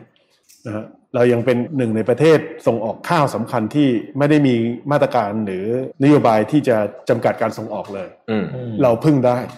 อืมนะครับใครที่ต้องการข้าวสมมติในอนาคตเนี่ยต้องการผูกสัญญาระยะยาวยาวเนี่ยผูกกับประเทศไทยเนี่ยเขาพึ่งเราได้อืมเวียดนามเพิ่งสั่งจำกัดการส่งออกอินเดียเช่นเดียวกันอืมนะครับแต่ของเราเนี่ยเป็นเพราะว่าเราผลิต มากกว่าที่เราบริโภคภายในประเทศถึงสองเท่าอืมนะครับเพราะฉะนั้นความเสี่ยงที่ถ้าสมมติสั่งซื้อข้าวจากไทย แล้วจะมีปัญหาในการรับสินค้าในอนาคตเนี่ยมีน้อยกว่าที่จะสั่งจากที่อื่นอืมประประเด็นเหล่านี้นะครับมันเป็นมันเป็นประเด็นที่ยังทำให้เรามีมีความได้เปรียบอยู่ แล้วสินค้าประเภทอาหารเนี่ยเอิ่มมันก็เป็นสินค้าที่วิกฤตยังไงคนก็ต้องกินอืมอืมอืมนะครับใช่เพราะฉะนั้นอย่างที่เราคุยกันก่อนเข้ารายการเนี่ยแม้แต่ผลไม้อย่างเช่นทุเรียนนะครับเอ่อคุยกับทางผู้เชี่ยวชาญที่ประเทศจีนเขาก็ บอกว่าปีนี้ไม่ต้องห่วงนะครับเอ่อปริมาณความต้องการจากจีนนี่ไม่ใช่เท่าเดิมอะมีแนวโน้มที่จะเพิ่มขึ้นด้วยนะครับเพราะว่ามันเกิดเป็นไวรัลช่วงล็อกดาวน์ที่คนจีนท้ากันกินทุเรียน แล้วก็กลายเป็นเอ่อแฟชั่นไปนะครับครับที่เอ่อเมื่อถึงฤดูทุเรียนแล้วทุกคนเตรียมที่จะสั่งซื้อประมาณนั้น เพราะฉะนั้นเราเรามีความได้เปรียบในเชิงในเชิงโครงสร้างของเราอยู่แล้วอืม supply chain นะครับจะสังเกตว่าเอ่อเราเป็นส่วนหนึ่งของของ global supply chain อยู่แล้วครับนะเอ่อ ตรงนี้เนี่ยเป็นคำถามว่าแนวแนวโน้มในอนาคตเนี่ยมันมันมันจะต้องเปลี่ยนยังไงอืมเอ่อสหรัฐอเมริกาเองอาจจะมีความรู้สึกว่าหลาย ๆ อย่างที่ให้จีนผลิตบ้างอืมเอิ่มให้อินเดียผลิตบ้างเนี่ย ในอนาคตเอ๊ะอาจจะต้องเอากลับมาผลิตเองอืมนะครับเอ่อประเด็นเรื่องของหน้ากากอนามัยนี่ชัดเจนนะครับอืมถึงก็ต้องปล้นกันตามตามสนามบินเอ่อมันเป็นประเด็นเรื่องของของ supply chain ครับเอ่อในระบบการค้าเสรีที่เพิ่งเอ่อ ผู้ผลิตที่มีต้นทุนต่ำที่สุด อาจจะไม่เป็นแบบนั้นอาจจะไม่ใช่อืมไม่ใช่เป็นเป็นแนวความคิดหลักแล้วอืมนะครับ ซึ่งมันก็แล้วแต่ประเภทสินค้าอีกนะสำหรับประเทศไทยเราเนี่ย ผมคิดว่าที่น่าสนใจก็คือ ถ้าเรามาทบทวนดูเอ่อกระบวนการการบริหารจัดการวิกฤตครั้งนี้เนี่ยจุดอ่อนสำหรับผมที่เห็นว่าชัดเจนที่สุดเนี่ยก็คือระบบการทำงานของรัฐระบบราชการอืมนะครับ ซึ่งผมต้องบอกว่ามันขาดประสิทธิภาพครับนะความจริงผมเป็นหนึ่งในคนที่พยายามที่จะดัน แนวความคิดเรื่องของการส่งเสริม GovTech อืมเอ่อมามานานแล้วนะครับสองสามปีแล้วสำหรับผม แล้วก็ครับล่าสุดเมื่อปลายปีที่แล้ว โดยเจตนาก็คือเดินทางไปเอสโตเนียไปสวีเดนก็คือโดยเฉพาะเพื่อที่จะดูว่าประเทศที่พัฒนาไปไกลที่สุดในเรื่องของ GovTech เนี่ยคือเขาไปได้ถึงไหนอืมนะครับอย่างเอสโตเนียนี่ก็คือเขาไปได้ถึงถึงจุดที่เอ่อตอนนี้เขาเป็นประเทศเดียวมั้งครับที่ประชาชนสามารถที่จะเอ่อเลือกตั้งได้ออนไลน์อืมนะครับ เอ่อเอสโตเนียน่าสนใจมากนะใช่ฮะอืมแล้วก็เอิ่มสำหรับเขาเนี่ยเขามีเขามีหลักคิดง่าย ๆ นะครับเขาบอกว่าประชาชนชาวเอสโตเนียเนี่ยจะต้องไปแสดงตนนะครับพร้อมเอกสารสำเนาทะเบียนบ้านอืมอะไรต่ออะไรเนี่ยนะฮะกับราชการเนี่ยเพียงครั้งเดียวในชีวิตอืมนะฮะโอเค เมื่อไปครั้งแรกแล้วเนี่ยหลังจากนั้นเนี่ยกฎหมายของเขาระบุไว้เลยว่าหน่วยงานราชการอื่น ไม่มีสิทธิ์ที่จะมาขอข้อมูลจากเขาอีกอืมนะครับเขาถือว่าข้อมูลมันอยู่ใน สารระบบแล้วเนี่ยให้ไปไปจัดการกันเอาเองไปจัดการให้เอารัฐเองจัดการนะเว้นแต่มีข้อยกเว้นตอนแต่งงานอืมคุณยังต้องไปด้วยตัวเองนะครับ แล้วก็ตอนซื้อบ้านอืมสองครั้งสองกรณีเท่านั้นนะครับ นอกนั้นเนี่ย คุณจะไปต่อบัตรประชาชนไป ซึ่งเขาไม่มีด้วยนะครับเขาคุณจะไปออกใบขับขี่อะไรก็แล้วแต่เนี่ยอืมเอิ่มคุณไม่ต้องแสดงตนอืมนะครับ ซึ่งลองนึกเปรียบเทียบดูนะครับ ว่าสมมติของไทยเราไปถึงจุดนั้นเนี่ย เราจะมีปัญหาเรื่องขึ้นทะเบียนรับเงินห้าพันบาทไหมใช่ไม่มี มันไม่มีไอ้ความวุ่นวายทั้งหมดเนี่ย มันเป็นเพราะระบบของเรามันยังไม่ซิงโครไนซ์อืมนะครับทำไมเราถึงแม้แต่ตอนที่ประชาชนพิมพ์รายละเอียดบัตรประชาชนในการขึ้นทะเบียนเนี่ยทำไมตอนที่เขาสะกดชื่อเขาผิดเนี่ยระบบมันไม่เตือนเขาก่อนอืมไว้สะกดผิดนะ ตรงนี้ผิด ตรงนี้ไม่แมทช์กับ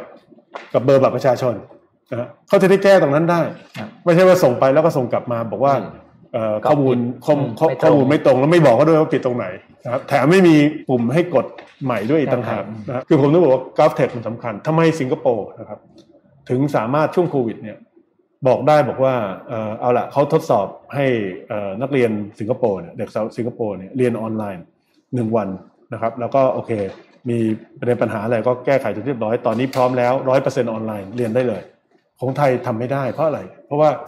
เราไม่ได้ลงทุนในระบบ เราไม่ได้ฝึกบุคลากรของเราเอ่อให้ให้ใช้เทคโนโลยีในระดับนั้นอืมเอาไว้ก่อนครับนะครับพอพอถึงช่วงจำเป็นที่ต้องทำจริงๆเราถึงอืมไปถึงจุดนั้นไม่ได้นะครับทำไมไต้หวันเขาถึงสามารถที่จะเอ่อแจกหน้ากากอนามัยเอ่อให้กับประชากรชาวไต้หวันเอ่อเป็นโควต้าส่งถึงถึงคือบ้านคือมี ผมไม่แน่ใจว่าส่งถึงบ้านหรือเปล่า แต่อย่างน้อยเขามีโควต้าให้ประชาชนมารับที่ร้านได้อ่าคนละสองใช่พันอะไรสักอย่างหนึ่งนะคนเอ่ละสอองพันในในเอ่ออาทิตย์ละกี่ครับกี่ใบก็แล้วแต่นะครับ ในวันเวลาที่ที่เอากำหนดที่แจ้งที่ที่กำหนดไว้ชัดเจน เพื่อไม่ต้องมาแออัดกันในร้านอืมเขาทำได้เพราะอะไรเพราะว่าเพราะว่าเขามี Data ระบบเขามีข้อมูลอืมเอิ่มซึ่งตรงนี้เนี่ยผมถือว่ามันเป็นมันเป็นโอกาสสำคัญนะครับเอ่อ ในผมจะใช้คำว่าโอกาสก็อาจจะไม่ใช่ แต่มันทำให้เราเห็นข้อบกพร่องอืมนะครับ ซึ่งซึ่งควรจะต้องที่จะต้องแก้ไขแล้วผมครับคิดว่าเอ่อยุทธศาสตร์เรื่องของเอ่อการดิจิทัลระบบราชการภาครัฐอืมของเราเนี่ยต้องถือว่าเป็นเป็นภารกิจที่สำคัญที่สุดเรื่องหนึ่งเลยอืมซึ่ง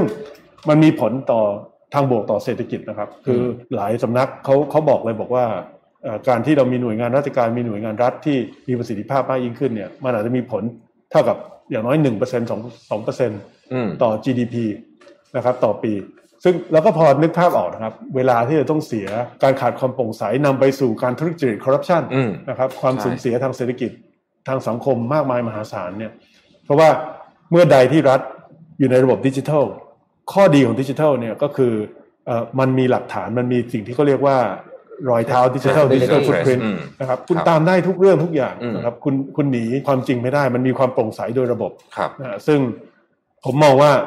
เอ่อสำหรับผมนะครับ อันนี้คือคือเรื่องที่ประจักษ์ชัดที่สุดจากอืมในแง่ของข้อบกพร่องของของของของบ้านเราจากพูดถึงจากการในโครงการเรื่อง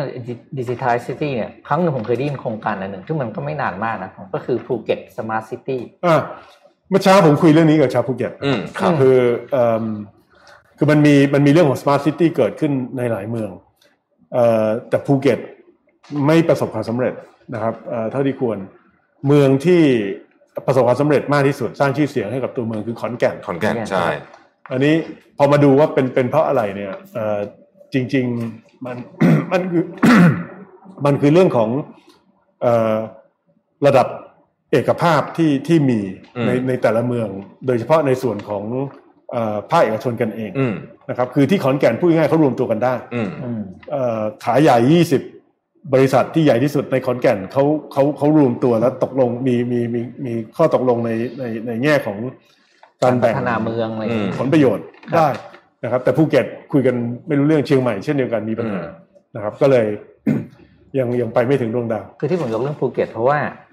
เราเทียบคือคือด้วยโครงสร้างของเมืองอะอืมมันเป็นเมืองปิดไงฮะใช่ที่ต้องการพูดเมื่อกี้ว่าอืมนักท่องเที่ยวมาก็เดเล็กลงมาได้เลยใช่การเข้าออกเมืองมันคอนโทรลง่ายอืมแต่มันชื่อมันต่างจากของแก่นมากเลยซ้ำของแก่นมาจากกี่ใช่ทิศก็ไม่รู้ใช่อืมอืมถามคุณกรณ์เพิ่มนิดหนึ่งครับ มันจะมีอยู่จังหวะหนึ่งที่ผมคิดว่าเป็นจังหวะที่เรียกว่าน่าจะมีครั้งเดียวเท่านั้นก็คืออมจังหวะที่วิกฤตเนี่ยมันเริ่มบรรเทาลงละครับ แล้วเรากำลังจะเริ่มฟื้นฟูอืมกลับมา ซึ่งตอนนั้นก็น่าจะต้องใช้เงินอีกมโหฬารเหมือนกันในการฟื้นฟูเศรษฐกิจเรากลับมาเนี่ยตอนนั้นมีอะไรที่ควรทำและ หรือควรระวังไหมฮะสิ่งที่ควรทำและไม่ควรทำคุณกรณ์คิดว่าตอนนั้นเอ่ออันดับแรกเห็นด้วยนะครับ อันดับแรกเลยคือเราต้องเตรียมเงินให้พร้อมอืมนะครับเพราะว่าเพราะว่าเอิ่มวาระการฟื้นฟูมาแน่ครับและนี่ก็เป็นสาเหตุที่ในชั้นแรกเนี่ยเอ่อผมได้ขอให้รัฐบาลเนี่ยเอางบประมาณปี 64อืมกลับมารื้อให้หมดเลย นะครับคือคืองบประมาณแต่ละปีเนี่ยมันคิดไว้ล่วงหน้านานอืมอย่างงบ 64 เนี่ยมันอนุมัติโดยคอรมอไปแล้วนะครับ ตั้งแต่วันที่ 7 มกราคม ครับ ร่างไว้ตั้งแต่ปีเนี่ยครับปี62ปีอืม62 เพราะฉะนั้นเนี่ยถามว่ามันสะท้อนต่อสภาวะการปัจจุบันหรือเปล่าเนี่ยมันไม่ใช่เพราะมันเกิดขึ้นมันถูกร่างขึ้นมาก่อนโควิดอืมนะครับเพราะฉะนั้นตอนนี้เนี่ยมันยังไม่ได้เข้าสภา ควรที่เข้ามารื้อใหม่หมดเลยนะครับ แล้วก็เตรียมเงินไว้ให้พอในตัวงบประมาณนะครับเพื่อที่จะรองรับเอ่อแผนการฟื้นฟูครับ พอถึงเวลาเนี่ยผมคิดว่าหลีกเลี่ยงไม่ได้หรอกครับเอ่อในช่วงแรกๆเนี่ยเอ่อภาคส่วนที่ยังต้องฟื้นฟูก็ยังน่าจะต้องเป็นภาคประชาชนกับผู้ประกอบการโดยเฉพาะ SME อยู่ดี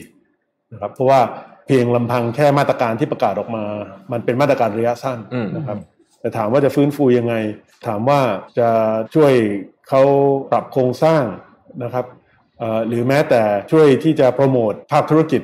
หรือภาคท่องเที่ยวยกตัวอย่างนะครับ ให้ครับให้กับให้กับเอ่อผู้ประกอบการยังไงอืมทั้งหมดมันมันจำเป็นต้องใช้เงินอืมนะครับ ซึ่งข้อข้อดีก็คือถ้าถ้าเราบริหารเอ่ออย่างมีประสิทธิภาพเนี่ยเงินเรามีอืมนะครับแหล่งแหล่งเงินก็ไม่ได้ไม่ได้เป็นปัญหานะครับ เพราะฉะนั้นเอ่อส่วนที่เหลือก็คือเอ่อการตกผลึกว่า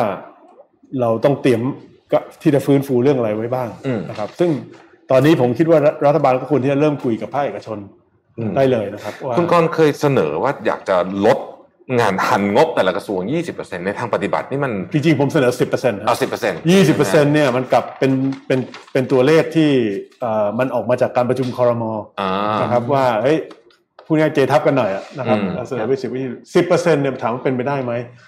ณวันที่ผมเสนอเนี่ยเป็นไปได้แน่นอนนะครับ ความจริงเนี่ย ทานนายกรัฐมนตรีช่วงประมาณต้นเดือนมีนาคมเนี่ยช่วงใกล้ๆกับที่ผมพูดเรื่องนี้เนี่ย ท่านก็ได้บอกกับไปบอกไปกับหน่วยราชการบอกว่าให้ทุกคนไปเอ่อเกลี่ยงบมาคืนส่วนกลาง 10%นะครับอย่าลืมว่าพรบงบประมาณเนี่ยมันเพิ่งมีผลบังคับใช้เมื่อกลางเดือนกุมภานี่เอใช่งนะครับใช่ครับเพราะฉะนั้นมันยังไม่ทันได้มีเวลาใช้เงินเท่าไหร่หรอกอืมแล้วก็ก็หมดปีตามแล้วข้อเท็จจริงเลยเนี่ยก็คือมันสิ้นปีงบประมาณก็สิ้นเดือนกันยานี้แล้วครับ แล้วเจอช่วงโควิดต่างๆหากประเด็นของผมก็คือยังไงยังไงคุณก็ใช้เงินไม่ทันอืมโครงการต่างๆ เนี่ย บางส่วนคุณยังไม่ได้เริ่มอืมบางส่วนที่เริ่มแล้วเนี่ยคุณก็จ่ายค่างวดไม่ทันนะครับ เพราะฉะนั้นอะไรที่เกลี่ยมาได้เนี่ย เอามาใช้แก้ปัญหาเฉพาะหน้าปัญแก้ปัญหาให้กับประชาชนเนี่ย ผมคิดว่ามันมันมันเหมาะสมกว่า10%ก็คือ3 2 0 0 0 0ล้านอืมนะครับเอ่อผมเองก็คิดว่าเป็นเรื่องที่น่าจะทำได้อยู่แล้ว แต่ประเด็นปัญหาคือพอนายกพูดเรื่องนี้ไว้ มันไม่มีใคร อยากที่จะเอาเงินมาคืนโดยสมัครใจอะครับมันอืมควรจะเป็นคำสั่งตั้งแต่แรกอ่าอันนี้อันนี้ขอพูดด้วยความเคารพนะคครัรับบเอ่อแต่พอมันเป็นอย่างนี้ปุ๊บมันกลายเป็นส่งการส่งสัญญาณว่า เดี๋ยวคำสั่งอาจจะตามมานะทุกคนก็เลยรีบไปลงสัญญาโครงการโน้นโครงการนี้เพื่อที่จะมีคำอธิบายหรือข้ออ้าง ว่าลงไปแล้วว่าลงไปแล้วคือเงินไม่ได้เรียกเพราะลงกลับไม่ได้เพราะทำสัญญาไปแล้ว เวลาผ่านไปมันมันก็เลยมีเม็ดเงินที่คืนมาได้น้อยลงน้อยลงนะครับอืมก็เลยไม่รู้เลยว่าสุดท้ายแล้ว เอ่อมันจะลงเอยที่ตัวเลขเท่าไหร่ แต่ตัวเลข 20%ไม่ใช่ของผมครับผมผมเสนอไป 10%สิบเปอร์เซ็นต์นะครับอ๋อโอเคโอ้โหวันนี้เข้มข้นนะฮะทีนี้แล้วก็สุดท้ายแล้วกันอะสุสุดดท้าท้ายยแล้วกันอะพี่ปิ๊งถามถ้าเราจะฟื้นฟูประเทศไทย ครับคุณกรณ์มองว่าอย่างจะฟื้นฟื้นฟูเศรษฐกิจในสาม sector หลักเหมือนเดิมไหมครับ ท่องเที่ยวเกษตรเอ่อเกษตรอาหารผมรวมกันนะครับใช่ครับ แล้วก็ภาคการผลิตยังยังยังเรายังต้อง อยู่กับสามธุรกิจนี้ไหมครับ ใช่ครืรัอมีอันอื่นด้วยเอ่อผมคิดว่าสามธุรกิจนี่แหละครับ แต่ว่าต้องมาดูเอิ่มถ้าถ้าสรุปอย่างนั้นมันอาจจะกว้างเกินไปอืมอย่างเช่นเกษตรเนี่ยนะฮะผมเนี่ยคิดว่าไอ้ไอ้การทำการเกษตรที่ทำอยู่ปัจจุบันเนี่ยสำหรับเกษตรกรเนี่ยอย่าทำซะดีกว่าอืมนะคือยิ่งทำยิ่งจนอืมนะเพราะฉะนั้นกลไกภายในอุตสาหกรรม แต่ละอุตสาหกรรมต้องเปลี่ยนนะครับเอ่อผมอยากเห็น เกษตรกรเราเนี่ยเป็นผู้ผลิตอาหารเชิงในระดับพรีเมียมอืมนะครับ ผมอยากเห็นการเข้าถึงตลาดเอ่อโดยผู้ประกอบการเองโดยตรงอืมนะครับ ผมอยากเห็นกำไรที่มันมีอยู่แล้วนะครับในอุตสาหกรรมการเกษตรของไทยเนี่ยมันอยู่ในมือผู้ผลิตอืมมากกว่าที่จะอยู่ในมือพ่อค้าคนกลางอืมนะครับ ล่าสุดลองดูสิครับ ราคาเข้าถุงอืมที่เป็นข่าวปรับเพิ่มขึ้น 20%อ่านะผมก็ถามว่าตอนที่ราคาข้าวมันตกลงไปเหลือ 5,000 6,000บาทต่อเกวียนเนี่ยอืมราคาข้าวถุงมันเคยลงไหมอืมนะพอราคาข้าวตอนนี้เนี่ยมันขึ้นไปแตะเกือบหมื่น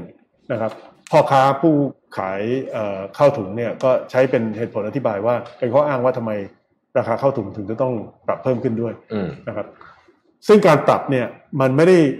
เป็นส่วนรายได้เพิ่มขึ้นให้กับเกษตรกรเลยอืมข้าวเปลือกก็เท่าเดิม เพราะว่าข้าวคือเขาก็ขายไปแล้วอืมครับนะครับ แล้วก็ถ้าวัดสัดส่วนต้นทุน ข้าวถุงที่มาจากข้าวเปลือกจริง ๆ เนี่ยนะฮะมันเป็นสัดส่วนที่ไม่ได้เยอะถึงขนาดนั้น เพราะว่าราคาส่วนใหญ่มันก็เรื่อง marketing เรื่อง GP เรื่องอะไรต่ออะไรอืมนะครับครับเพราะฉะนั้นจริง ๆถ้าใช้ราคาข้าวเปลือกที่ปรับเพิ่มขึ้นเนี่ย ผมคิดว่าข้าวถุงขึ้นประมาณ5%ก็พออืมนะตรงเนี้ยผมถึงอยากที่จะบอกว่าทำไมข้าวถุงถึงไม่ได้เป็นสิ่งที่เกษตรกรผลิตเองอืมหรืออย่างน้อยรวมตัวในรูปของสากลที่มีประสิทธิภาพในการทำงาน แล้วก็หาตลาดเอ่อแปรรูป สินค้าเกษตรนะครับ ขายโดยตรงอืมนี่นี่คือความเปลี่ยนแปลงที่อยากจะเห็น แต่ว่าหลักๆ ถามว่าอุตสาหกรรมการผลิต อุตสเอ่ออุตสาหกรรมเกษตรสาหกรรมท่องเที่ยวยังสำคัญอยู่หรือเปล่าใช่อืมแต่แม้แต่ท่องเที่ยวครับเมื่อเช้าที่คุยกันก็มีท่านอดีตรัฐมนตรีวีรศักดิ์มามาร่วมวงสนทนากับผู้ประกอบการภูเก็ตด้วยกันเนี่ยท่านก็พูดไว้ดีมากนะครับท่านบอกว่าช่วงนี้เนี่ยภูเก็ตคิดอยากจะแก้ปัญหาอะไร ขอให้ใช้โอกาสเนี้ยมันอืมมันจะไม่มีมาอีกแล้ว นะครับอืมเอ่อทำยังไงที่จะกำจัดไอ้ระบบมาเฟียอืมในเอ่ออมทำยังไงที่จะเอ่อบริหารจัดการสนามบินให้มันมีประสิทธิภาพอืมมากยิ่งขึ้นนะครับหาดเพิดอะไรต่างๆนานาทุกอย่างพวนี้ฮะคือคือยกระดับทำอืมภูเก็ตให้มันเป็นให้มันเป็นเมืองน่าอยู่ คนภูเก็ตเองเขาก็ถามของผู้ประกอบการบอกเอ๊ะเป็นไปได้ไหมว่า มีกฎหมายได้ไหมว่าจำกัดจำนวนห้องคือตอนนี้มันล้นอยู่แล้วอืมไม่ให้มีการสร้างโรงแรมเพิ่มนะผมก็บอกทำไมจะทำไม่ได้ ทุกอย่างมันทำได้หมดนะครับเพียงแต่ว่าเราอาจต้องเปลี่ยนเอ่อระบบการปกครองนิดหนึ่งนะครับ ก็คือผมเนี่ยเป็นคนเชื่อว่าเมืองอย่างภูเก็ตเนี่ยควรจะมีเอ่อการปกครองพิเศษนะครับท้องถิ่นก็คือพูดง่ายๆเขาน่าที่จะสามารถที่กำหนดนโยบายแล้วก็อนาคตบริหารเงินงบประมาณของเขาเองได้อืมคล้ายๆ กับกทมอืมนะครับเลือกตั้งผู้ว่าเองเป็นต้นนะครับ ซึ่งเหล่านี้เนี่ยผมคิดว่าเราต้องเหมือนกับมาเริ่มใหม่อะครับอืม ผมอยากที่จะตั้งโจทย์อย่างนี้ การศึกษาอะไรทุกอย่างนะครับว่าเอ่อหลังโควิดเนี่ยในในทุก ๆ เรื่องที่เราทำอยู่เนี่ยนะถ้าเราไม่ได้ทำในระบบนี้มาก่อนเนี่ยแล้วเรามีโอกาสได้เริ่มใหม่เนี่ย เราจะทำแบบที่เราเคยทำไหมอืมอืมหรือเราจะทำแบบใหม่เลย อืมผมว่ามันเป็นอืมมันเป็นโอกาสที่น่าคิดอย่างระบบการศึกษาเนี่ย ถ้าวันนี้เราไม่ได้มีไอโอเน็ตไม่มีกระทรวงศึกษานะ ไม่มีสพทอะไรต่ออะไรเนี่ยนะครับอืมเราเราจะเริ่มใหม่ด้วยระบบการศึกษา แบบไหนที่ที่จะทำยังไงที่ที่ที่เรามีอยู่ไหมนะครับอืมหรือถ้าเรามีโอกาสเริ่มใหม่เราอยากได้แบบไหน อืมแล้วทำไมเราไม่ทำให้เป็นแบบนั้นอืมคือคือมันต้องกล้าไปถึงจุดนั้นนะครับ เพราะครั้งนี้มันเหมือนการรีเซ็ตอืมอะไรหลาย ๆ อย่าง อาจจะเป็นอย่างที่คุณกรณ์ว่าก็คือ ถือซะว่าครั้งนี้เนี่ย มันยังไงมันก็เกิดขึ้นละ เราก็มองอนาคตทำให้มันโควิดมันมา disrupt เราแล้วอ่าเราเราควรจะต้องถือโอกาสที่จะ disrupt ทุกๆอย่างเลยถ้าเราฟื้นฟูด้วยวิธีการทำแบบเดิมมันก็จะได้ผลแบบจะได้เดิมผลแบบเดิมถูกต้องนะครับใช่โอ้โหวันนี้ วันนี้ผมว่าเราเข้มข้นมากๆเลยนะครับอืมสุดท้ายครับคุณกรณ์ครับ อยากให้ฝากอะไรถึง ผมเชื่อว่าผู้ผู้ชมฟังหลายท่านตอนเนี้ยอืมผู้ชมเนี่ยเหนื่อยมากเครียดมากใช่ครับรู้สึกมืดแปดด้านไปหมด อยากให้คุณกรณ์ฝากอะไรให้นิดหนึ่งครับ เป็นกำลังใจให้ผู้ชมของเราหน่อยครับผมก็คือกำลังใจอะครับอืมที่อยากที่จะฝากให้กับให้กับทุกคน แล้วก็อยากที่จะบอกว่า แม้แต่ในสภาวะเช่นนี้เนี่ย ผมคิดว่าทุกคนต้องพยายามคิดบวกไว้อืมนะการคิดลบมันไม่เคยช่วยใครอะนะแล้วก็เอ่อบางทีวันไหนที่ผมมีความรู้สึกหดหู่กับสถานการณ์บ้านเมืองของเราเองเนี่ย ผมก็ไปอ่านข่าว ว่าที่อินเดียเขาเป็นยังไงกันบ้างอืมนะครับ ระดับความเดือดร้อนของประชาชน มันเป็นระดับที่คนไทยที่เดือดร้อนที่สุดยังไม่เคยต้องประสบอืมนะครับ เพราะฉะนั้น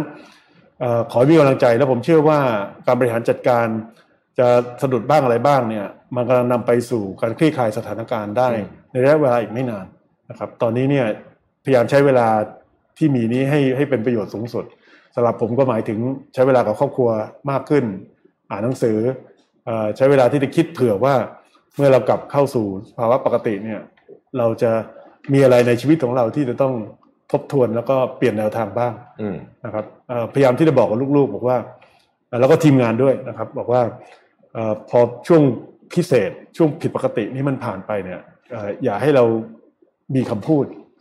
ในวันนั้นว่า โอ้โห เสียดายช่วงนั้นไม่ได้ทอืมำกขอขออืมนะครับ มันมีเรื่องอะไรหลาย ๆ เรื่องในทางบวกที่ผมคิดเราคิดได้ทำได้ในช่วงนี้อืมนะครับ ผมผมตระหนักว่าทุกคนเดือดร้อนมากเอ่อแต่อย่างที่ว่าครับมัวแต่ไปกังวลกับปัญหาเนี่ย มันไม่ได้ช่วยคลี่คลายปัญหานั้นไป ส่วนพวกเราที่อยู่ในหน้าที่ก็ต้องพยายามที่จะเยียวยาปัญหาให้ได้อืมนะครับ ตามลักษณะของประประเภทมาตรการต่างๆ ที่เราได้มีโอกาสได้แลกเปลี่ยนกันในวันนี้ครับ วันนี้ขอบคุณคุณกรณ์จาติกาวนิชมากๆเลยนะครับยินดีครับมากขอบคุณมากครับครับ สวัสดีครับทุกท่าน Mission to the Moon Podcast Continue with your mission